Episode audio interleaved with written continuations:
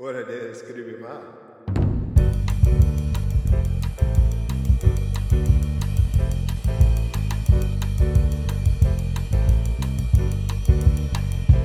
Welcome to Right Wrong, a podcast that talks about writing from the point of view of someone who's been doing it wrong for far too long.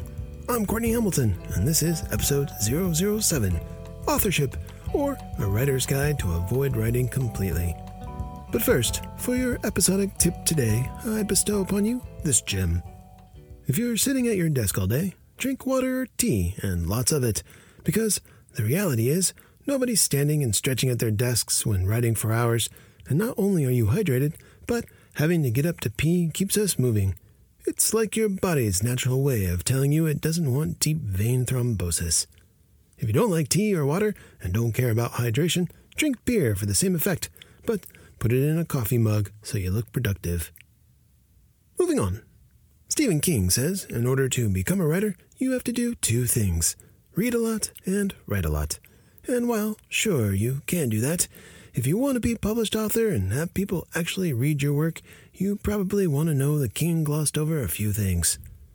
One thing I'm unhappy to learn is that writing is so much about not writing. Did you know that if you want people to read your novel, you have to let them know you in fact exist? And, moreover, you have to tell people that you wrote a book. And, further, moreover, you also have to find people who read books. The obstacles nowadays are numerous to getting your book into multiple digits of multiple hands. No longer are we able to just write our masterpiece, have a publisher love it, go on Oprah, sell a million copies, and reap the movie residuals that we're so rightly due. I know I was shocked by this, but I'm also still absorbing the fact that the Oprah show has been off the air for nine years. So now they tell us that putting your blood, sweat, and tears, not to mention words and grammar, into writing a novel is just not enough. We need to be doing more, they say. They say we need to become not just writers, but business people. And I have to tell you that the word business makes my eyes glaze over faster than an actuary can say Section 4, subheading A. But I fear that if I want to sell, then I should probably listen to the they. So let's explore together in what I'm and probably most others are calling authorship, the incomplete guide to not writing at all. And by authorship, I mean all the things we have to do in order to be a writer whose number of readers at least exceed more hot dogs than a person consumes at a competitive eating contest. Think of it this way writing is to authorship what having sex is to rearing a child. Yes, you love the first part, even though sometimes it's awkward and can lead to death, but it's hanging in there for years when your kid refuses to be potty trained that makes or breaks you. He's eight years old, Michelle. He's just being lazy. And fellow writers, I gotta come clean with you. I don't know what I'm talking about. I'm right in the middle of figuring all this out, and I'm only beginning the process that gets me to authorship, which is why I thought it would be a good time to advise you on a few things that I think I should be doing, and hope that by saying them out loud it might actually get me to do them. And I think what really noggas my hide is that we used to just have to advertise to sell our books. It was that simple. Or so I'm guessing. But not anymore, because advertising is no longer the thing we do. It is now the thing we are. These days, you can't separate your work from who you are. Gone are the days when you can extol your anti Semite views in an interview and still be a best selling author of children's books. Thank goodness. That's a step in the right direction.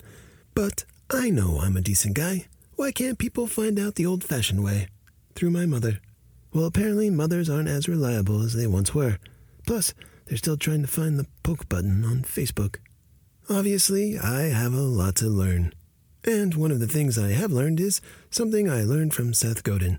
And I've mentioned this before, and I'm paraphrasing here, so don't quote me quoting him on this. He said, You don't need everyone to want to read your book, you just need some ones. So, how do I get ones from the some category? Unfortunately for me, it means showing up consistently.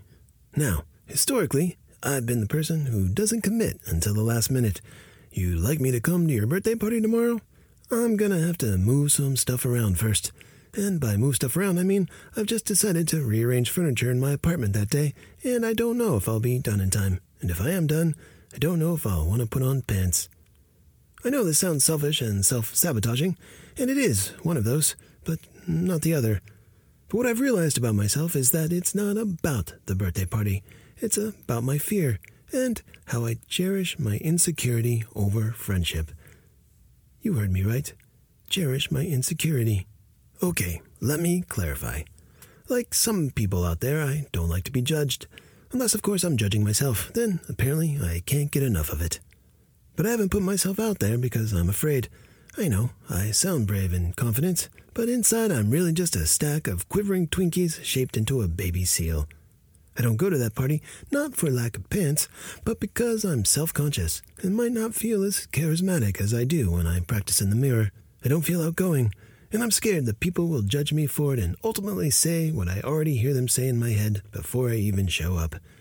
Why did we invite this guy? So I don't put myself out there unless I feel as good as my confidence tells me I can be, and my confidence is rarely in my corner. And I'm realizing this is the same with social media. Yes, I can do it without pants, but it's not about the pants. Stop focusing on the pants.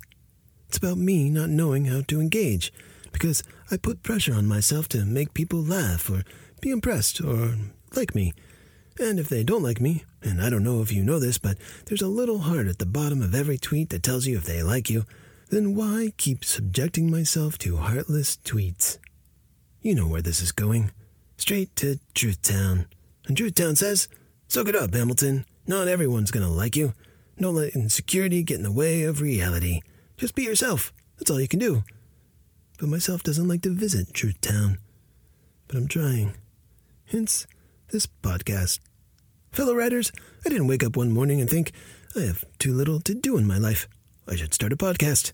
That'll fill up my days. No. I thought to myself, I need to let people know I exist and do it in a way that I'm comfortable with and to show them that I'm writing fun books to read, and sure, they're not published yet, but all the more reason for people to get in on the ground floor of what surely will become a multi million dollar franchise. Okay, I've dialed expectations back a skosh since then. But I am talking to you now, and even though I'm in the creature comforts of my three creatured home, it's still a challenge. Because I know I come off as cavalier, but this is really me in my girlfriend's closet trying to connect to you. And I'm giving this a shot. And if it doesn't work, I'll want to quit. I, I know that. But I won't. As a great philosopher once said, fall seven times, get up eight. Get no listeners on podcast, try YouTube. So let's talk social media, or as I like to call it, the place you post videos to justify your cat being an asshole. And I'm going to speak to you as if you're me, because with all of these suggestions, I'm really talking to me, but the me who won't listen to me, but does listen to podcasts. There are so many options when it comes to social media. Do you get on Twitter? Facebook? What about TikTok? You know, that app that the president wants to ban and has inspired your grandson to snort nutmeg, light himself on fire while doing the renegade, all within the 15 seconds he's allotted. Yes, he's in the hospital, but he's added 40,000 followers. Every author I know would kill for that kind of outreach. How about posting photos on Instagram, Pinterest, PicChat, connecting on Tumblr, QQ, YouTube, QZone? The options are so overwhelming, you probably don't realize that PicChat is totally made up. The practical advice that I'm following, but only because I'm lazy, is to pick two options to actively use for my social media outlets. I like the brevity and insouciance of Twitter, but maybe that's not for you because you like to take photos of your children dressed as the wild animals you wish they were and post them on Instagram. Or maybe you've been on Facebook for years, have cultivated a good amount of friends and people from high school that you never speak to, and now you want to poke those people with your latest book. Each one has its tone and personality, and you should try them out to see which one fits you, but only pick one or two and go in with a specific intention. One intention that's good to ask is Who do you want to engage with? Now, I know this because I just listened to this podcast called Book Marketing Simplified, and they suggested to me to find my ideal reader. So I'm going to suggest it to you because it sounds good right now. Is your ideal reader 28 or 52? Male, female, trans, gender void? What kind of movies do they like? The idea is that the more specific you can get, the easier it is to find those people and engage meaningfully. And I suggest you listen to Book Marketing Simplified. They aren't sponsoring me or anything, I just like them and you can get more information from them because they know a hell of a lot more than I do or will ever about this topic. And I'm going to try some of their suggestions. Schedule. Also, go in with a schedule. Consistency is key. Experiment with different times of day. See when your potential readers are on Twitter. I don't know how you do that. I presume the more we're engaging, the more we'll have an idea. And if you try it for a month and don't like it, then, you know, try something else. As long as you do that consistently, too. Personally, I've been on Twitter for six years now, and as of this recording, I have 180 followers. And I like Twitter because it's short and sweet.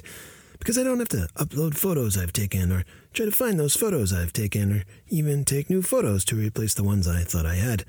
Because on Twitter, I find a lot of helpful links and information to blogs and podcasts that I click on.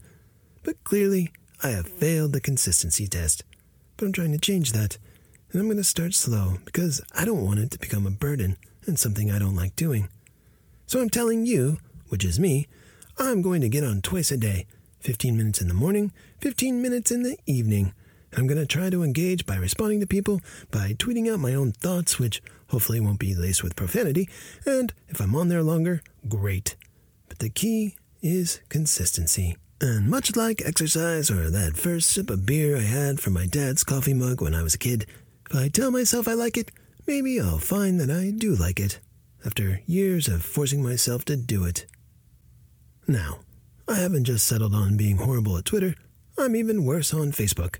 I probably have 50 friend requests that I've never responded to, and now likely have 50 friend retractions because they think I'm a dick. I don't know because I haven't even checked, and I'm missing an opportunity. I know. You don't have to harp on it. And I'm going to go back and engage. Maybe. We'll see. I'm on Twitter and doing a podcast. You know, it's a lot already.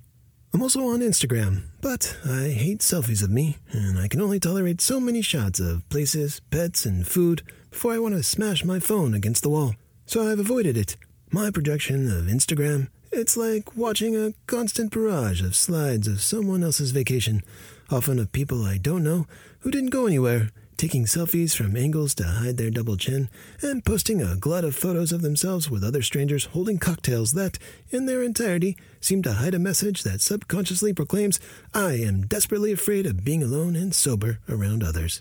So when I do do social media, I'm to stick to a schedule and keep my options to one or two outlets until I can figure out what's the best one that both highlights my personality, allows me to engage, and doesn't eat up too much of my day. One quick thing I'd like to address posting. I'm on social media. Now, what do I post?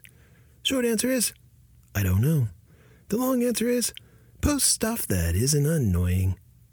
I find this to be a tough one because the advice I've read is to engage by, say, asking questions that only require a short response or an emoji, something like, How are you feeling right now? Hippo emoji? Personally, I'm feeling irritated because it comes off as disingenuous to me. Over and over, I see the same questions from people. Are you a dog or a cat person? What's your favorite horror story? How do you write? Pen or computer? When are you more productive, morning or evening? And these might very well work to start a relationship. I mean, if you've been listening to this episode from the beginning, you'll know that I don't know what the hell I'm talking about. And if you do discover that at John John Jimmy Cheeks likes chocolate chip cookies, he might very well be interested in your cookbook, 50 Ways to Chocolate Your Chips. But think about it this way if you walked into a room of people where you didn't know anyone, and every third person you spoke to started the conversation with, Are you a dog or a cat person? You'd probably think you stumbled into an ESL class of foreign born professionals who were trying to pass the networking portion of their conversational exam.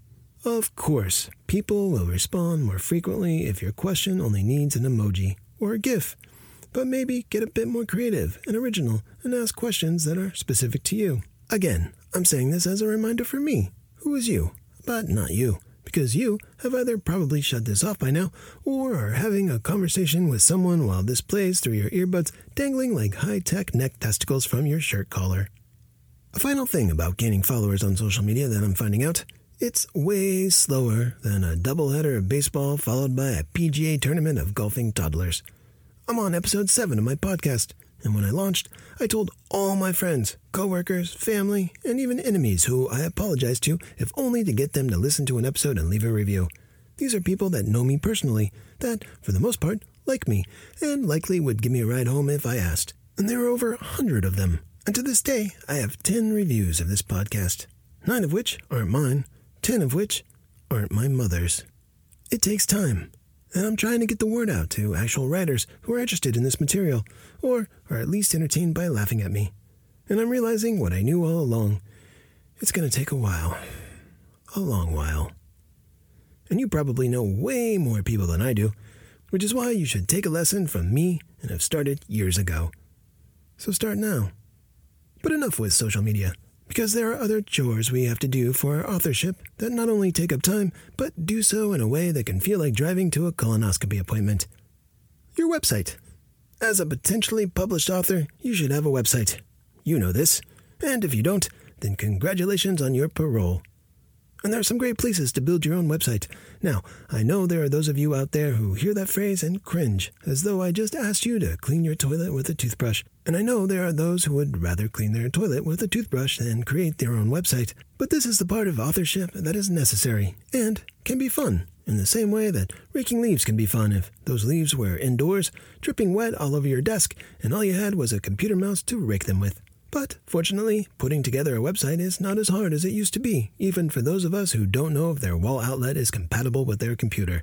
You can go to sites like WordPress or Wix, who both have great templates to help you get started. I used Wix. They're not a sponsor of this show, and I'm not endorsing them, but I'm not not endorsing them either. It's just what I used, because I like their templates. And after trying it a couple times and quitting from frustration, I got used to their interface and was able to put up a website I'm happy with right now. The key was I started knowing that I didn't know anything, and I learned over multiple short sessions. I didn't try to do it all at once. So, if you do create your own website, I recommend that you save your kids and spouses from your bad mood and start with 30 to 60 minute intervals. The important thing is that your website doesn't have to be fancy. It can be simple, clean, and informative. In the beginning, all you need is who you are, what you're about, and the novels you've published or are going to publish. Yes, there's more to it than that, because you do want people to spend time on your site, and the more you offer, the longer they'll linger. But don't do it all at once. As you get more comfortable, you can have a blog, you can create a podcast, you can provide photos of your children as pets, or sing ballads inspired by your novel, or show videos with tips on how to cake stand on a chocolate fountain without staining your shirt. But if you're overwhelmed with even the thought of building a website, don't add all of that stuff at once. Otherwise, you'll want to quit. But do think of things to add that are specific to you and your interests that will get people to stick around longer than they ever did on MySpace. Also, once you've built that site, then pay for a domain name to make it professional. Don't just go with the free version. You want people to click on I'mAGreatWriter.com, not I'mAGreatWriter.wixsite.com slash didn't I tell you I'm a great writer slash wix.net slash org. For some reason, people won't take you seriously. It's like going to a business meeting where your clip on tie falls off and slaps your boss in the face. Non tech tasks. You might be surprised to hear that not everything you need to do to sell your book is internet related, like write a query and synopsis. This one can be fun because it entails actual writing, and it's necessary if you want to get an agent. If you don't know, a query letter is a formal letter you write to pitch your book to an agent, and like a barefoot walk across a bed of hot coals, it's short but difficult. Essentially, a query letter helps you to entice an agent into reading your novel. You're not telling them the entire story, you're typically giving them the first act and what's at stake for your characters. Often, there are 300 words or less, and that includes your introduction and closing. If you need help writing a query, I'd go to the Query Shark website and start reading the archives to understand what an agent wants. Self publishing. If there's anything I want to do less than my own website, it's figure out how to self publish. Now, I know this is just resistance, and that if and when I do figure it out, I'll be perfectly happy self publishing. But because I don't know it, it seems tedious and entails a lot of work. I've been avoiding it. And there are some great resources to learn how to self publish, not to mention places that will essentially do it for me. From helping me edit to putting a cover together, these guys look like they have it locked down. And from what I hear, self publishing allows me so much more control than traditional publishing. And if I have a following on social media and the audience willing to buy my book, this is probably the most lucrative way for me to go. But even thinking about it right now, I'd rather dive into a ball pit at Chuck E. Cheese to bob for a poopy diaper. Read. Yes, Stephen King was right. Reading is part of your authorship, and rumor has it, it's fun. Read in your genre Read books that have been published in the last five years in your genre. All of them. Buy these books. Then read other genres you want to write in, or classics, or intersperse novels with nonfiction, or books on writing, or poetry. God, poetry is an inspiration, and not just to make you sound profound when you're trying to impress a girl. Give. this one sort of piggybacks on other things like engaging on social media. For example, you could teach or help others by beta reading for someone, or proofreading, or editing. You could do all this for free to give back to the writing community. All of this is part of your advertising. You could write instructive blogs, either for your website or for other websites, or newsletters that give cool things to your subscribers.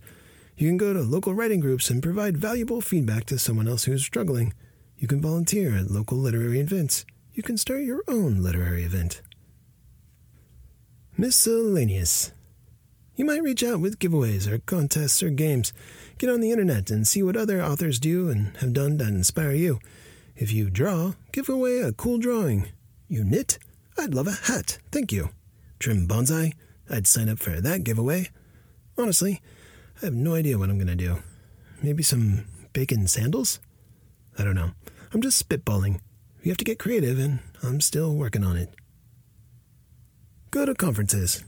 Now, have I done this? No, but I've heard it's great. Talk to agents, successful authors, unsuccessful authors, pre published authors, post published authors, mentors, teachers, coaches, parking attendants, and learn from them. Ask questions, network, get to know people, pitch your book, listen to people pitch theirs, schedule a standoff at high noon and see who can pitch faster. Yes, this does cost money and time and travel, and, you know, right now is probably not the best time to go, but I'm optimistic, and I'm imagining a time when we can free range ourselves into networking bliss, talking to other writers face to face without masks. I'm sure I'll be doing it at some point. Again, like driving a car or having children, it's better to approach these tasks one at a time. Some of us can get eager and take on too much, only to fizzle quicker than a teenage boy on prom night. Go in with a plan. Pick one thing to do and focus on that. But don't overwhelm yourself. Find balance. Don't try to build your website all in one day, only to yell at your neighbor for no reason when you realize it's all wrong. Slow and steady wins the race. Oh, and by the way, it's not a race. So go at your own pace. As long as you go.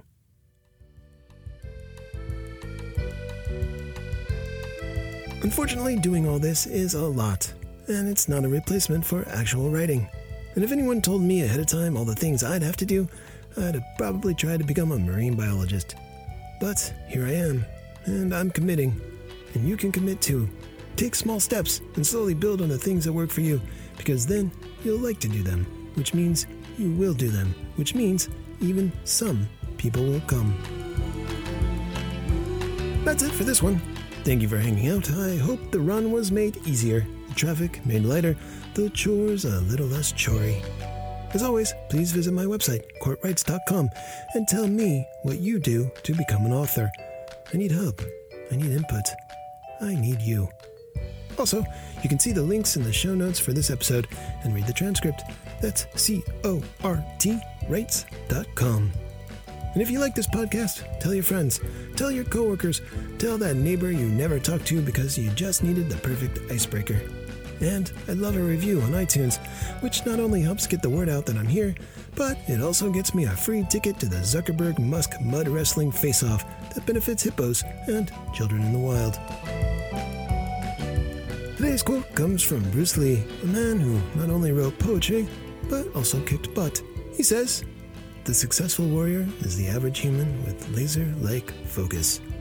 Thanks, Bruce. I think that quote hit me right in the solar plexus. Be focused on getting your book published, fellow warriors. Don't stop at the writing part, there's so much more to do.